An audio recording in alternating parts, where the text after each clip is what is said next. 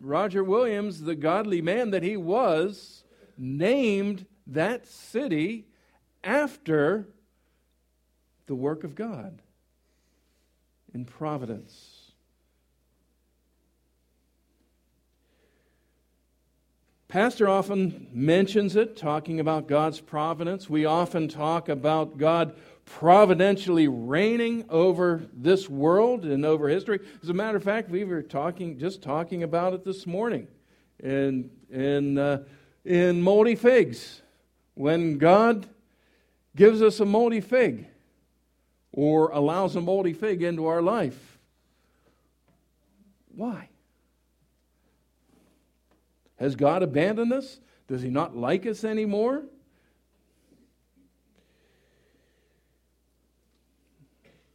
What does it mean in our daily what does God's providence mean in our daily life? And here's a second question.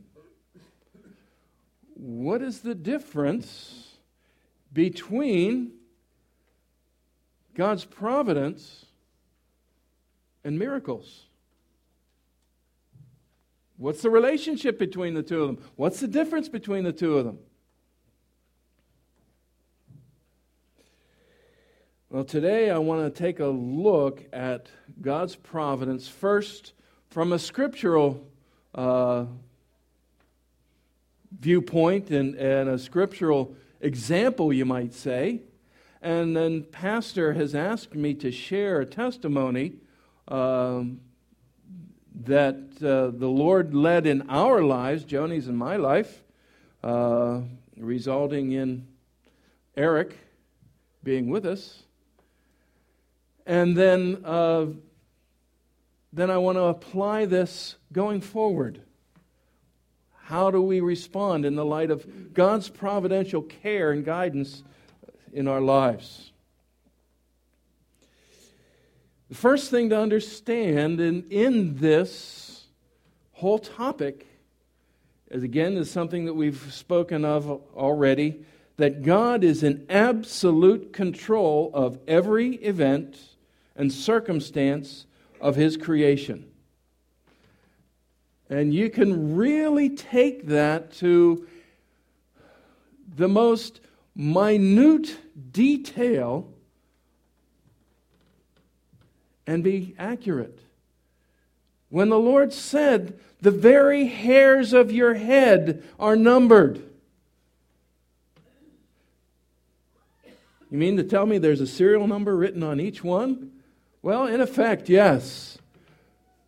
That is very literally true, but what does he what does that illustration mean?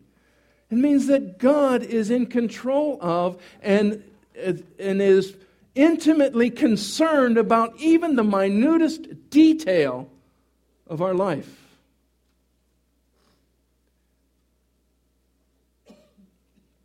Now, sometimes some people shy away from this truth. They don't like some of the implications that that, that, that leads us, particularly when difficulties come into our life. Can you imagine the, the two families of the car accidents this week? It's, it's horrible. The, tw- the twins, particularly, they're, from what I understand, they're a Christian family. The twins with their younger sister. How they're, how they're feeling in their life. How many times have we heard of, and John has uh, mentioned this uh, somewhat, that. Uh, folks get laid off of their job during the Christmas season. And uh, those are tough times. You mean God is in control of this? Well, yes. God creates the light and forms darkness. God creates both evil and good. I, the Lord, am in control of all these things, Isaiah says.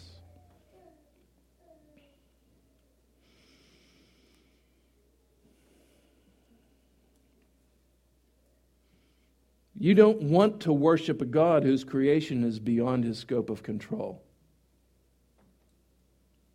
You don't want to worship a small God, a God that, that created the universe and just sort of threw it out to, to uh, live, to work itself out in, in circumstances. And uh, he says, Oops, I didn't know that was going to happen. God is not man. And while we can't see around corners, God already knows. That's the God that is proclaimed in the Word of God. And that's the God that we worship. But the question remains how does God execute his control over the affairs of his creation? How does he do it? And this is where providence comes in. He does this using morally responsible agents, people and angels who have the ability to choose whether or not they're going to, what they're going to do. There's an array of choices that we all make every single day. And we choose one of them and follow that course. Sometimes it's illustrated this way. When you go on the, on the front of the door, it, salvation is illustrated this way sometimes. It says, on the front of the door, it says, Whosoever will may come. And then you walk through the door and you look at the other side and it says, Elected from eternity past. That's the way God operates. Through the choices and in a limited sense, the free choices that we all make and that angels make. Sit and ponder that for a while. And you, you get to understand how contingent everything is on everything else, and yet God is in control of the whole. There's no plan B. God is in control of it.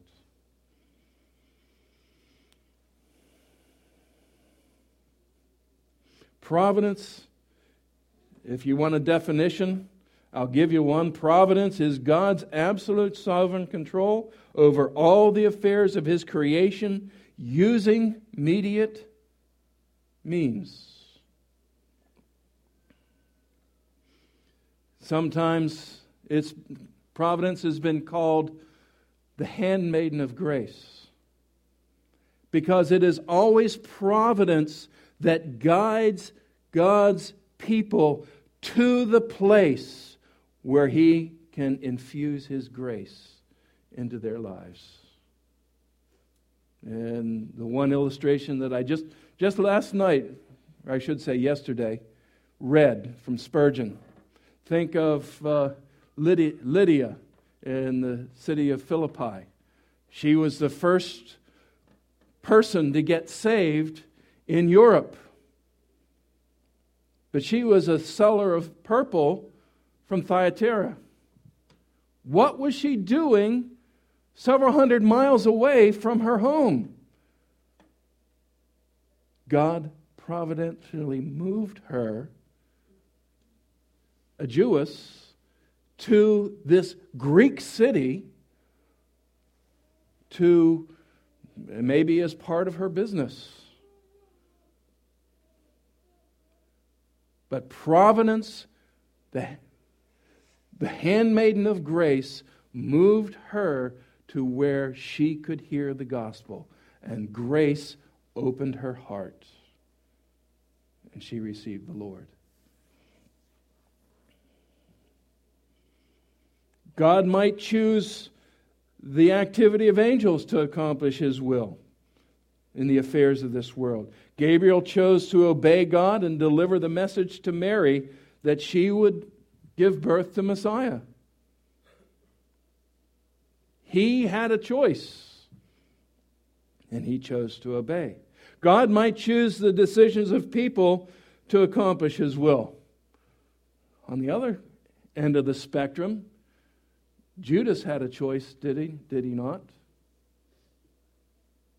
He had uh, plenty of opportunities to avoid what he did. When he looked at the Lord and said, Lord, is it I? The Lord said, Thou sayest.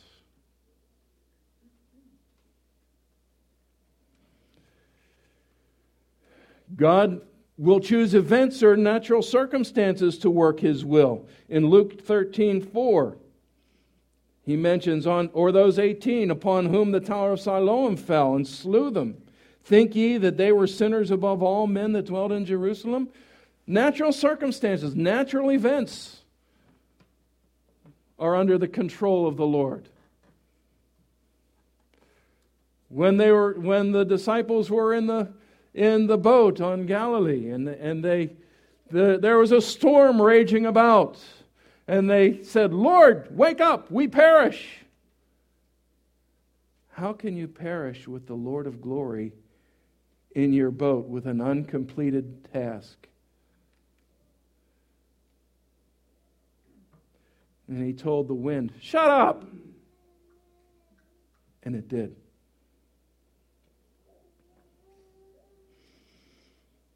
But miracles are a little bit different. I have one more illustration of God's providence. The worst natural disaster that ever hit the world was Noah's flood. Was under the providence of God.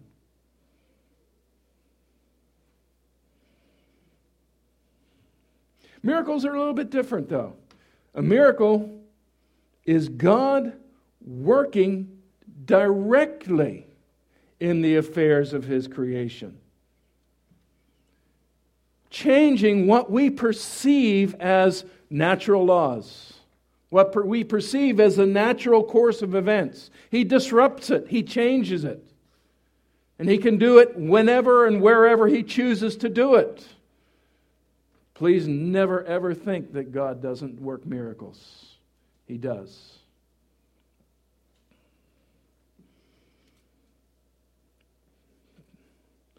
Mary, a virgin, conceived a child.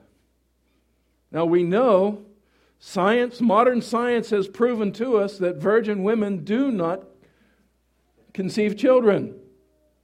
Yet she did.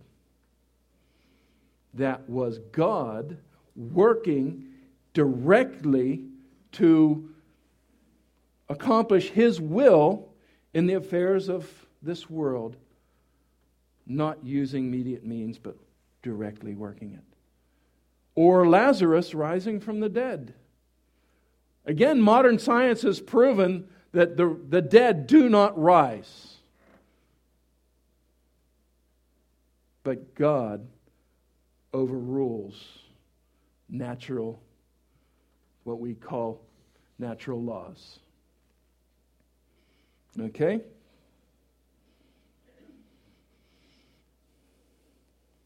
How does providence work itself out in other ways? This, again, I ask you to turn to Luke chapter 2, and we're all very, very familiar with this passage.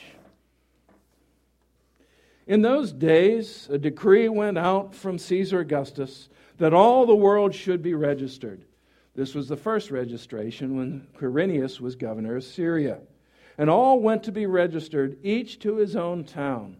And Joseph also went up from Galilee, from the town of Nazareth to Judea to the city of David, which, he, which is called Bethlehem, because he was of the house and lineage of David, to be registered with Mary, his betrothed, who was with child. Okay? Think about what God did in this circumstance. Go back, you don't have to turn there. I'll just mention it. But 1 Samuel chapter 7, verses 12 through 14 God made a covenant with David. This is one of the things that we were just talking about in our Sunday school class. God made a covenant with David so that Messiah had to be a descendant of David. Okay? Israel was looking for the descendant of the kings. But there we ran into a little bit of a problem. The kings of Judah got so bad there at the end after, after uh, Josiah was killed and, and his sons were left to uh, have the throne, and they basically handed it off one to another. In Jeremiah chapter 22, Jeremiah prophesies and ends up in verse 30 by saying, during the reign of Jehoiakim, that no man of this seed will ever prosper in the throne of David. Well, here you got a real problem. The eternal king, the descendant of David, but the dynasty of David has been cursed. How does God handle that? Well, very easily. If you look in Matthew chapter 1, you see the lineage of Joseph. Joseph goes back through the kingly line. But if you look in Luke chapter 3, you see an altogether different genealogy. Mary's genealogy goes back to David through a different son, Nathan.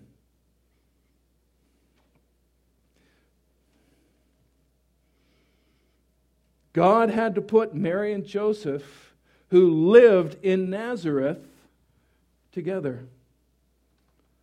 And think about, again, think about the culture. These were not just starstruck teenagers. Who did God have to work in to get this marriage together? Mary and Joseph's parents. They were arranged marriages.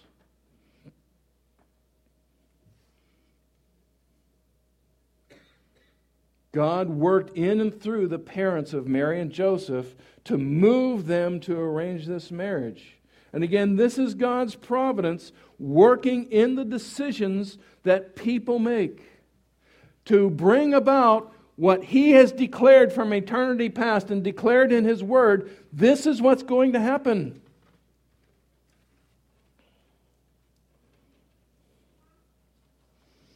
But there was still a problem, wasn't there? Where did Mary and Joseph live? Nazareth. Where was Messiah to be born, according to Micah chapter 5 and verse 2? Bethlehem. Do you see God wringing his hands? Oh, now what am I going to do? No.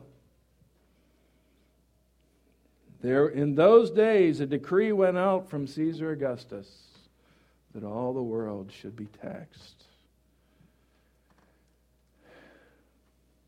God, think of all the governmental officials that had to decide to accomplish this feat, and all the people involved in this work.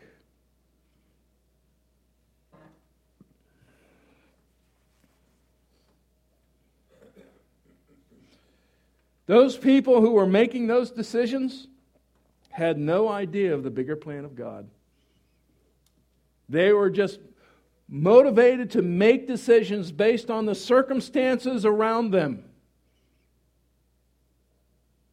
But they didn't know that they were pawns being used of God to fulfill His perfect decreed will.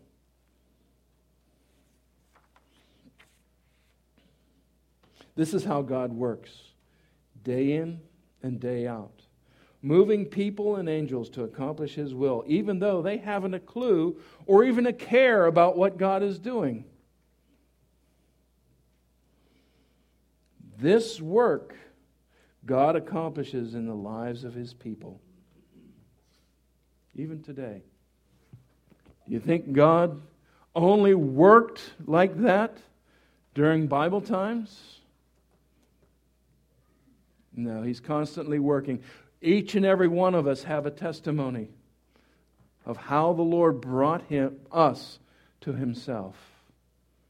What circumstances in your life did the Lord use as the handmaiden of grace to put you in a position where he might show his grace on you?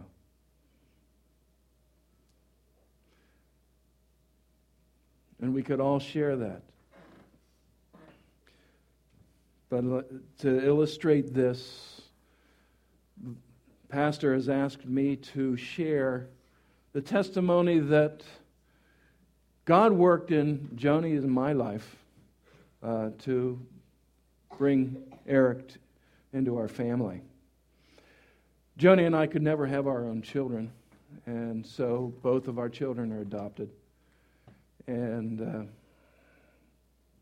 Eric, although I could, I could share some really wonderful things that God did in the, in the uh, adoption of Joanna, but with Eric, the Lord really did some fantastic things. It's, it's rather obvious. Um, he's not our child. Um, He's, he's, not, he's definitely not a WASP, white Anglo Saxon Protestant. He is from a different son of Noah. Uh, we all, most of us here, descended from uh, uh, Japheth, and uh, Eric descended from Ham and his, his descendants. He is, Eric is 100% Mayan Indian. He was born in Guatemala. His uh, father was of the Kekchi tribe, and his mother was from the Pocumchi tribe. And those are names that you're, you're probably not really interested in, but he is 100% Mayan Indian. He tremendous heritage of brilliant people who they were the, the Mayans were the first established advanced culture in the Western Hemisphere after the flood. Tremendous, tremendous culture. And they, they did sort of peter out, but uh, our testimony doesn't quite go back that far. But it actually does go back much further than we ever, uh, than the decision to adopt Eric. There was a uh, Spanish reporter who,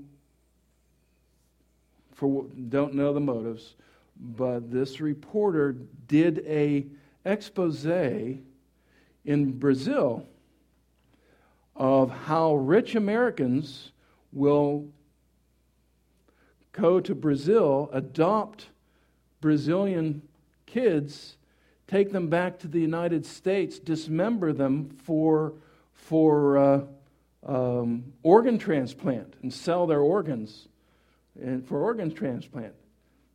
And this spread throughout all of South and Central America uh, when the Brazilian uh, government found out about it, they uh, started to look into it and found out that all her sources were bogus. She had won Spain's equivalent of a Pulitzer Prize for this particular reporting. But nevertheless, this rumor has spread. In fact, we even bumped into that rumor a couple of times. But in a, few years before we were going to adopt Eric, a, an Alaskan woman adopted a uh, Guatemalan child in the town of San Cristobal Alta Verapaz, which is the very town where Eric was. She was told not to go out into the town with this child. But she did anyway. And the townspeople lynched her. She saw this, they saw this white woman with this Indian child, and believing this ugly rumor, lynched her and almost killed her. She was in the hospital for months.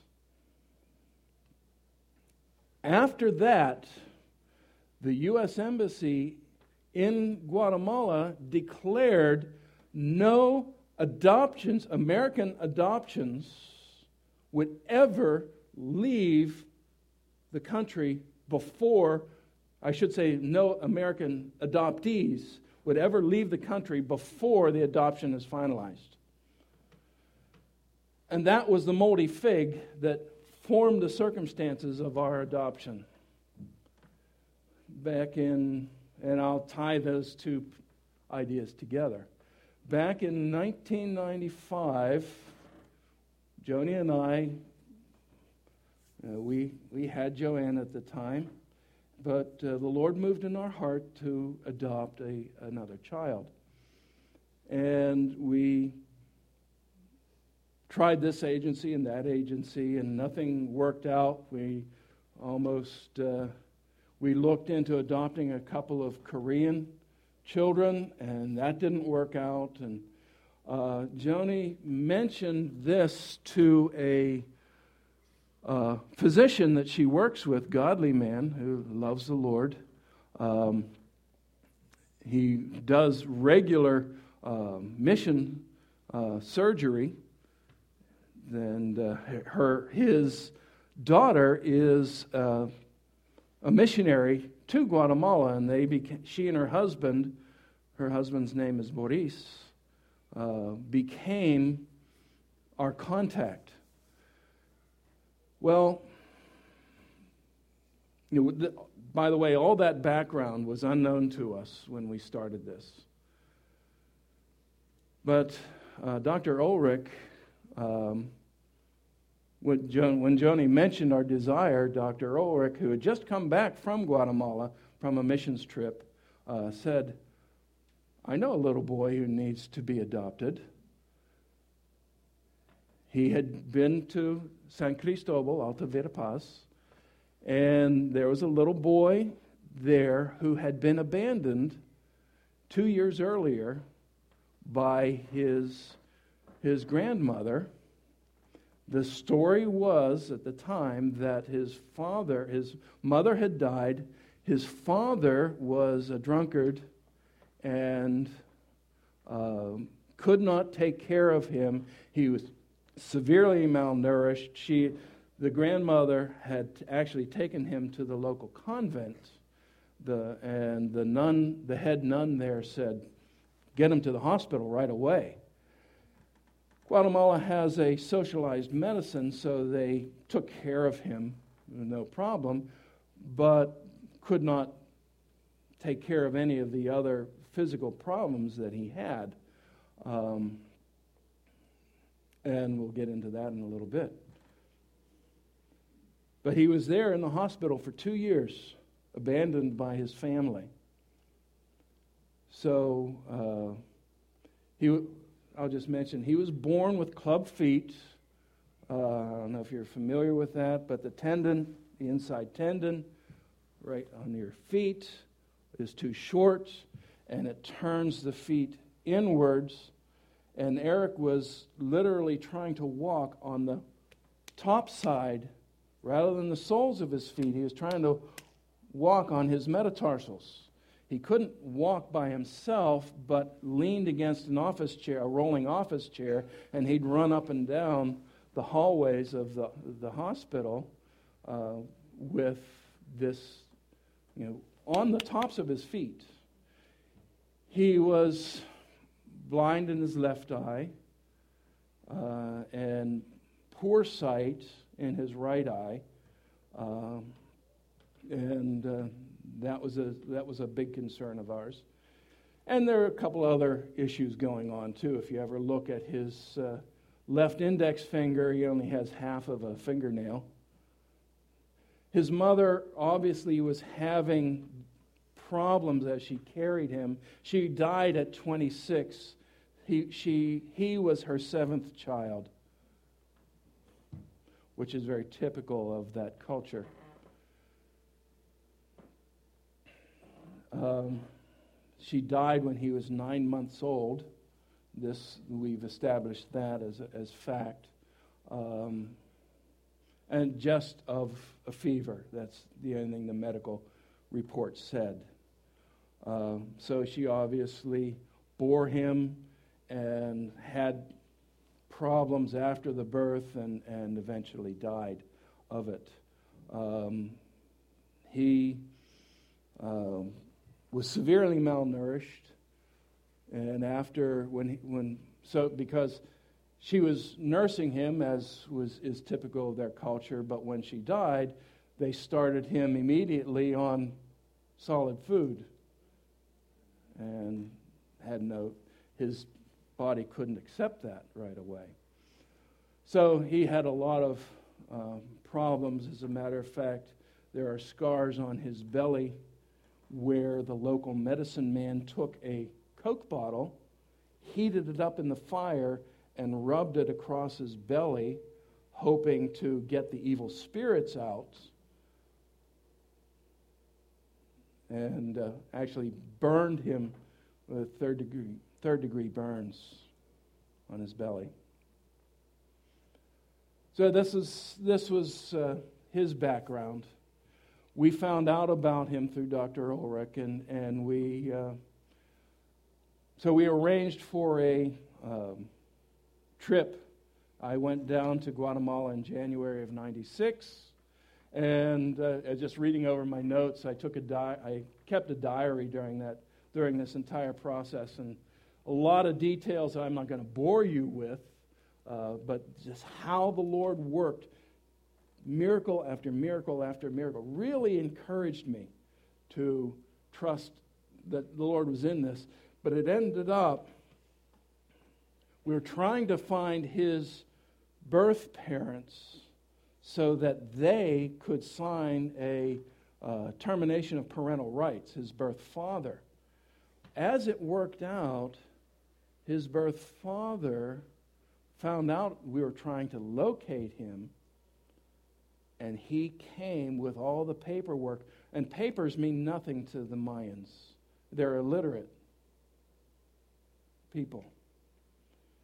But he had all his documentation and paperwork provided by the government, and he eventually, you know, he willingly signed over because we could take care, better care of him here in the States than he could. Anyway, after I came back, we realized that Eric's eye problems had to be addressed quickly. Um, as it, and so we, I started to work in February of 96 to get him to the United States. So the first place I went to, to start working with governments is our legislators. So I went to the highest ranking legislator that we had in the federal government, which is Arlen Specter. Arlen Specter's office contacted the Guatemalan embassy, and you figure, as being the senior senator from Pennsylvania, he would have a little bit of clout. They thumbed their nose at him because of the circumstance that I had previously mentioned. They couldn't have cared less if who it was that contacted them. They were not going to allow uh, us to take him before the adoption was finalized. Another, um, I went to Senator Santorum's office, did the same thing. I went to George Gekas' office, and finally somebody responded.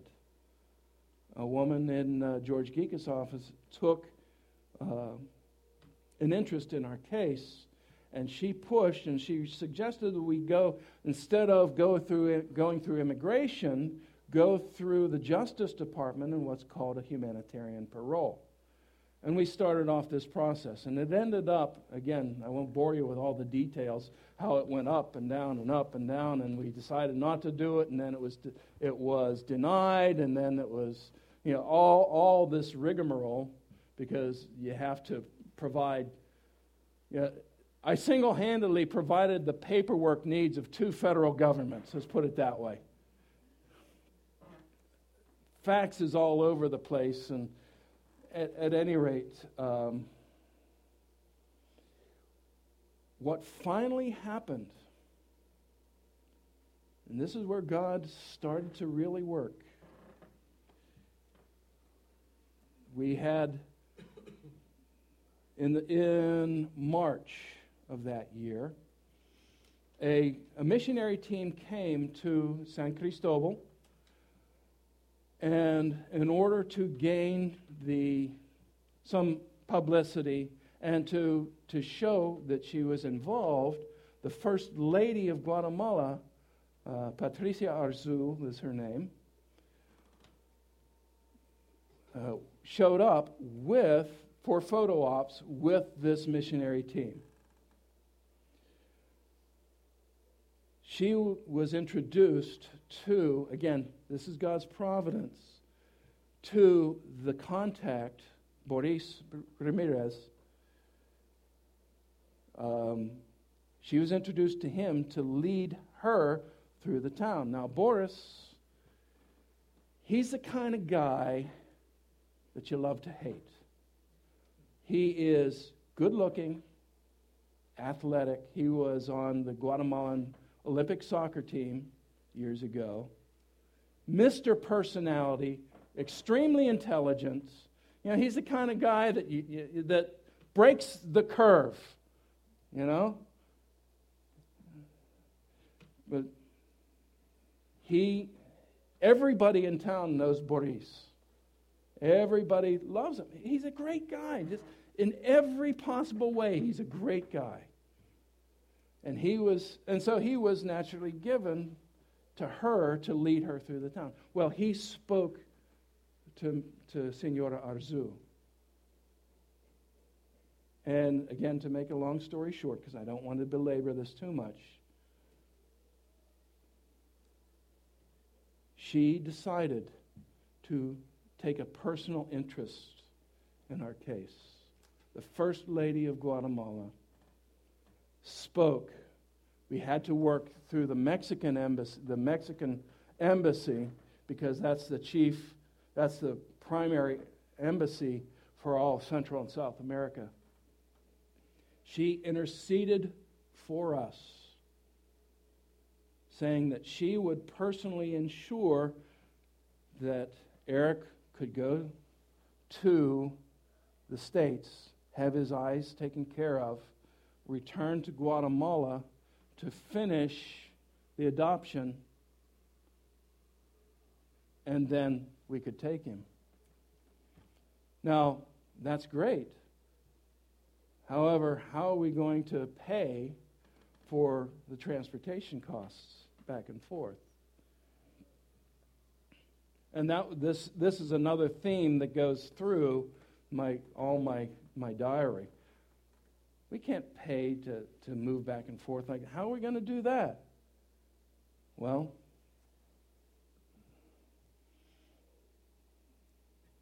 things continue to, to work.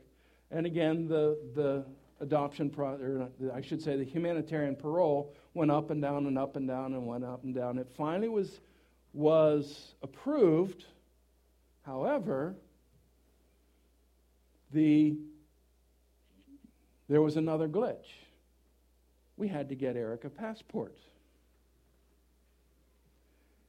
And how are we going to do that? We, again, we had to get uh, Eric's father involved, his birth father. We had to bring him down from San Cristobal to Verapaz to uh, Guatemala City. Guatemala City is about 400 miles through very mountainous terrain.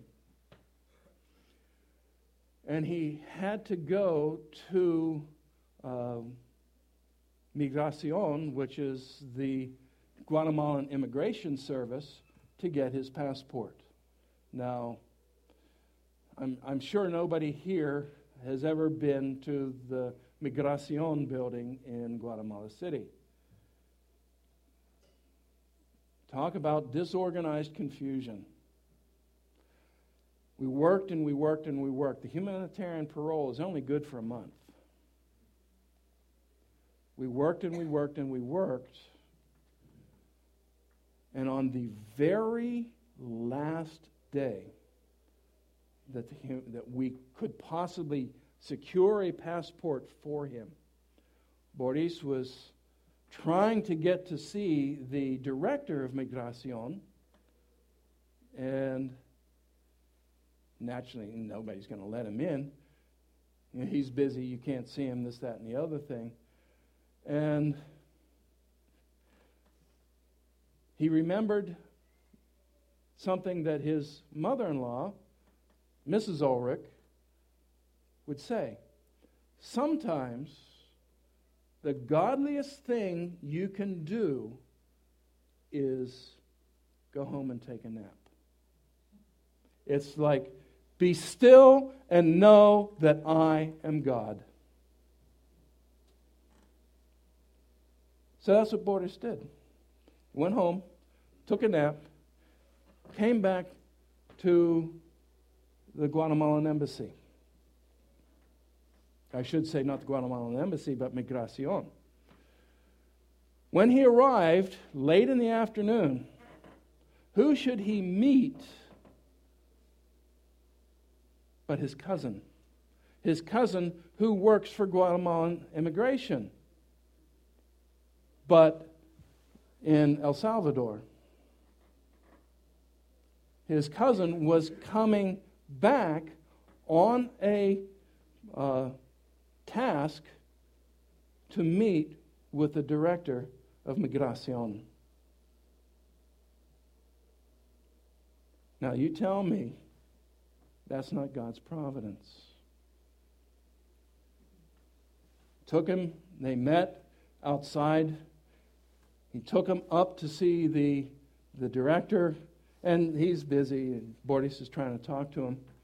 And uh, he mentioned that he was a missionary. He was translating the Bible into the Pocumchi language. And he, the guy stopped, said, That's a marvelous work. Told everything about our case with Eric.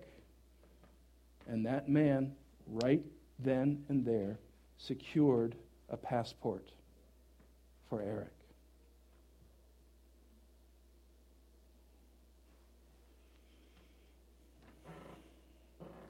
But that's the next step.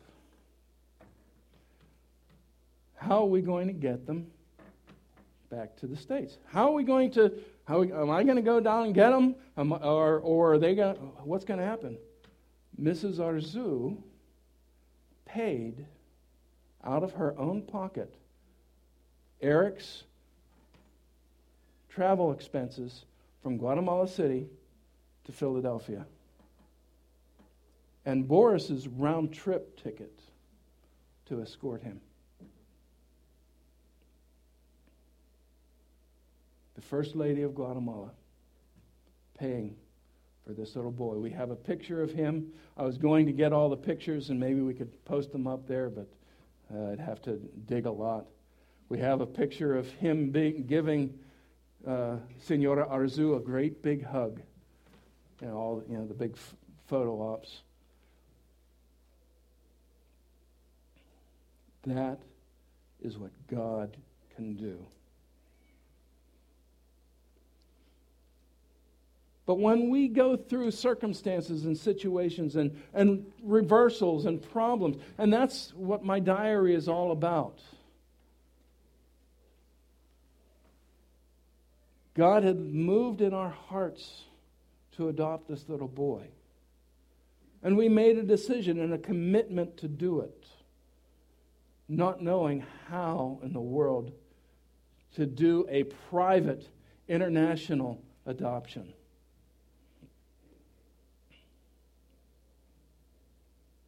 But God worked His perfect work, bringing people in touch with us at the right moment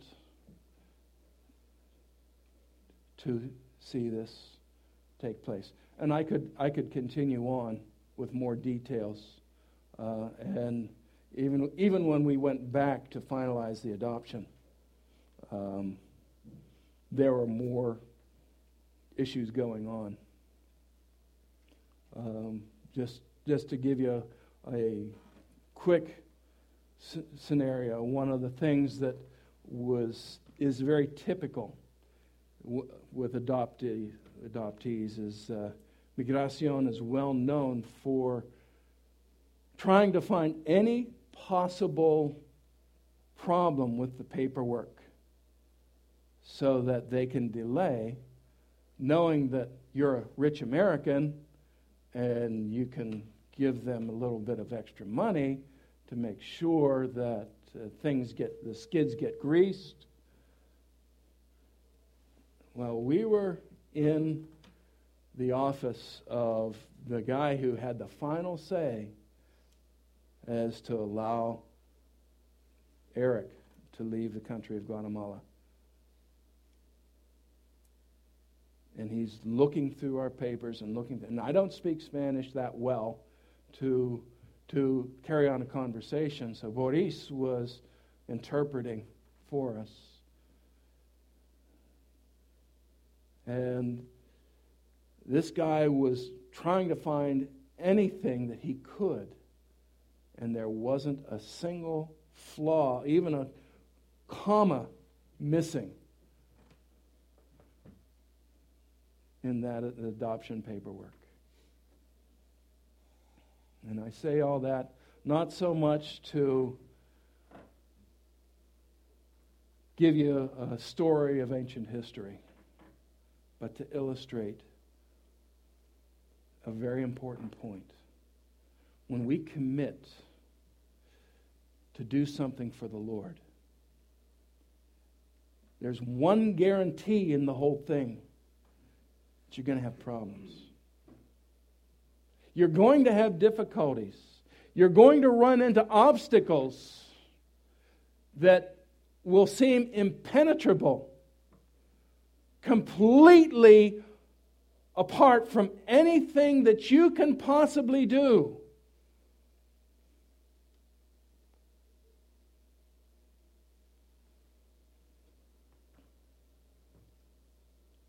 How does God expect us to respond? Turn with me to Hebrews chapter 10, verse 38.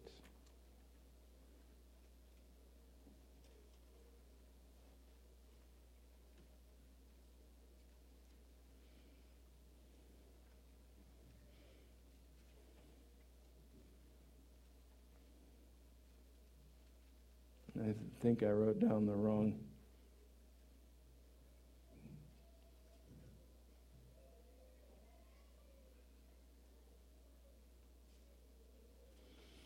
You can see from the context, though. How does God expect us to respond? In faith. Moving forward by faith, knowing that God will work what He has to do.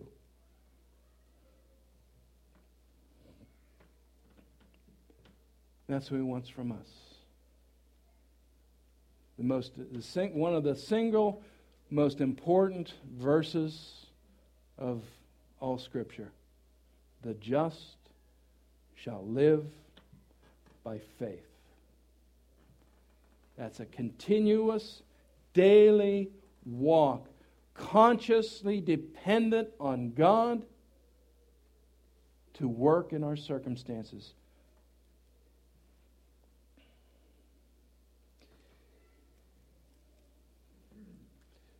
This experience with Eric has shaped much of how I view difficulties in, in my personal life and in the life of, of our church, really. When I am confident that I'm walking with the Lord and in the Lord's will, and as Paul says, I know nothing against myself, but I am not herein justified. if I know that, yeah, I'm a sinner, but I know that I've, I've confessed any known sin, I know that I'm walking consciously with the Lord. I'm not justified by that work. I'm justified by faith in, in the shed blood of Jesus Christ. But as I move forward, I know I can trust Him.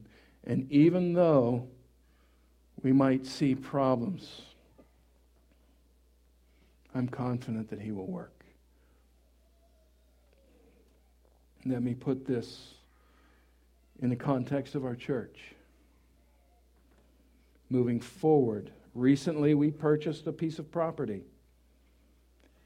And the, the board and numerous people confidently affirmed their agreement that the Lord would have us purchase this piece of property with a view to eventually build a building on the site. In His providence, God has seen fit to move people out of our church, partly because of the purchase of the property.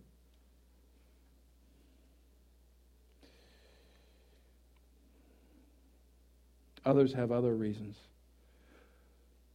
But we can view these difficulties in one of two ways. We can say to ourselves, people are leaving. There must be a problem. Or we can view this situation as God removing to test our faith, to test our determination and desire to follow Him.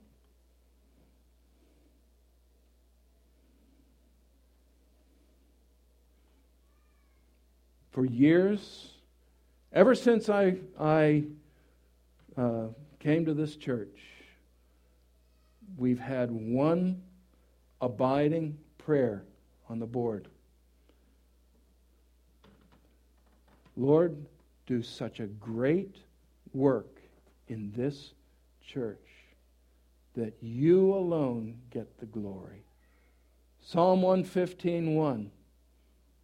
Not unto us, O Lord, not unto us, but unto thy name give glory.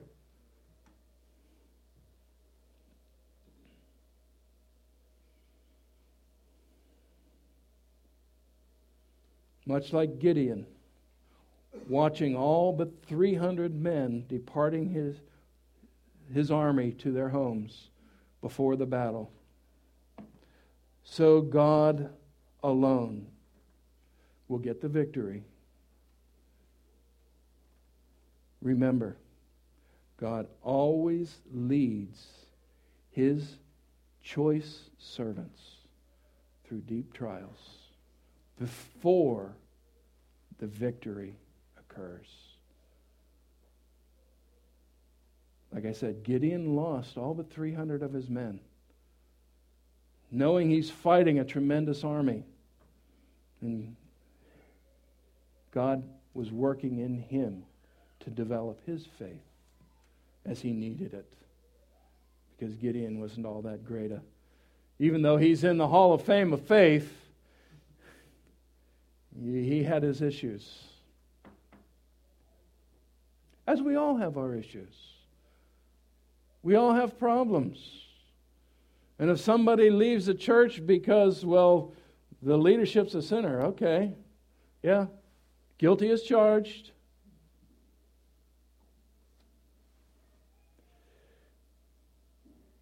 Try to find a church without that If you want to find a perfect church, there's only one perfect church, let's put it that way, and they're all in heaven.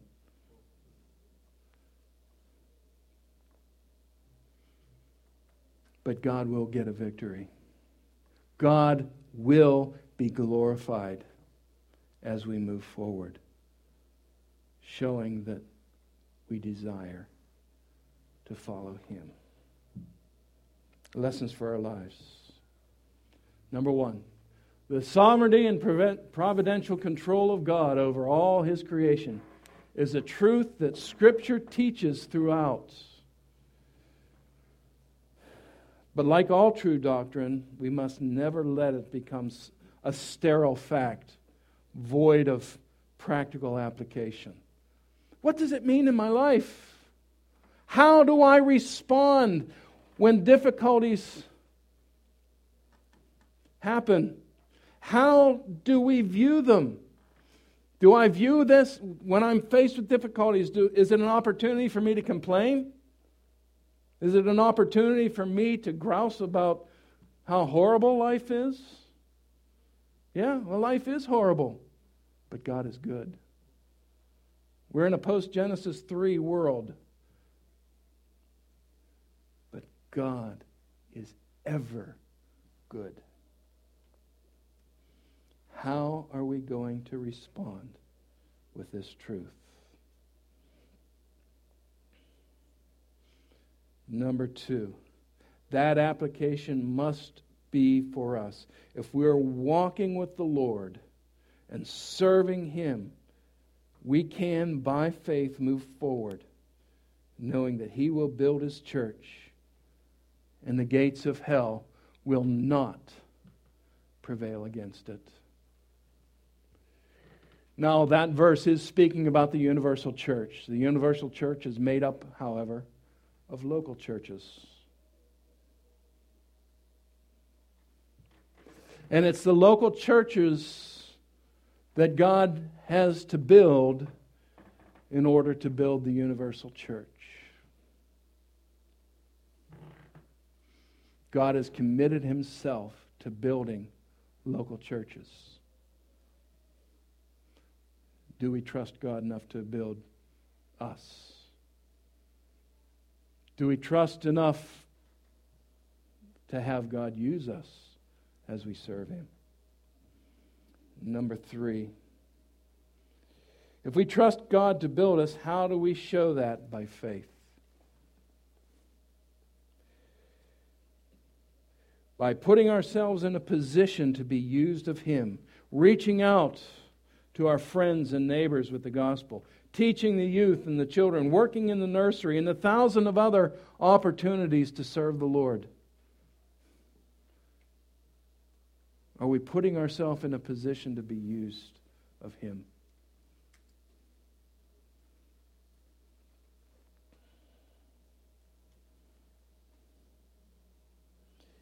That's what faith does. Faith works. How are we working? And then finally, this has been a message for Christians, for people who truly are born again and are walking, are walking with the Lord. Maybe you are here and you're not 100% sure that you could stand before the Lord and be accepted of Him. If that's so, the Lord has convicted you of sin. Yeah, I know I'm a sinner. And what I've done, I'm ashamed to even think of what I've done. That's why the Lord Jesus came. That you can be justified, not by your good works and cleaning yourself up, but by His blood, which is shed for you. Take this opportunity now. See me, see Ed, see Mark, that we can help you in that decision. Let's pray. Again, our Lord God, you are God, and we praise you for it. You've called us to yourself, people who are a worm and no man. And yet, you, by, your, by the handmaiden of grace, put us in a position to receive that grace. Now we thank you for it. Now we pray that you would use us, put us in a position to share, to be the voice, voice of your grace to those around us, whether at work or whether at school or whether in our neighborhood, to share that gospel. that others might know your grace as well. For we pray in Jesus' name. Amen.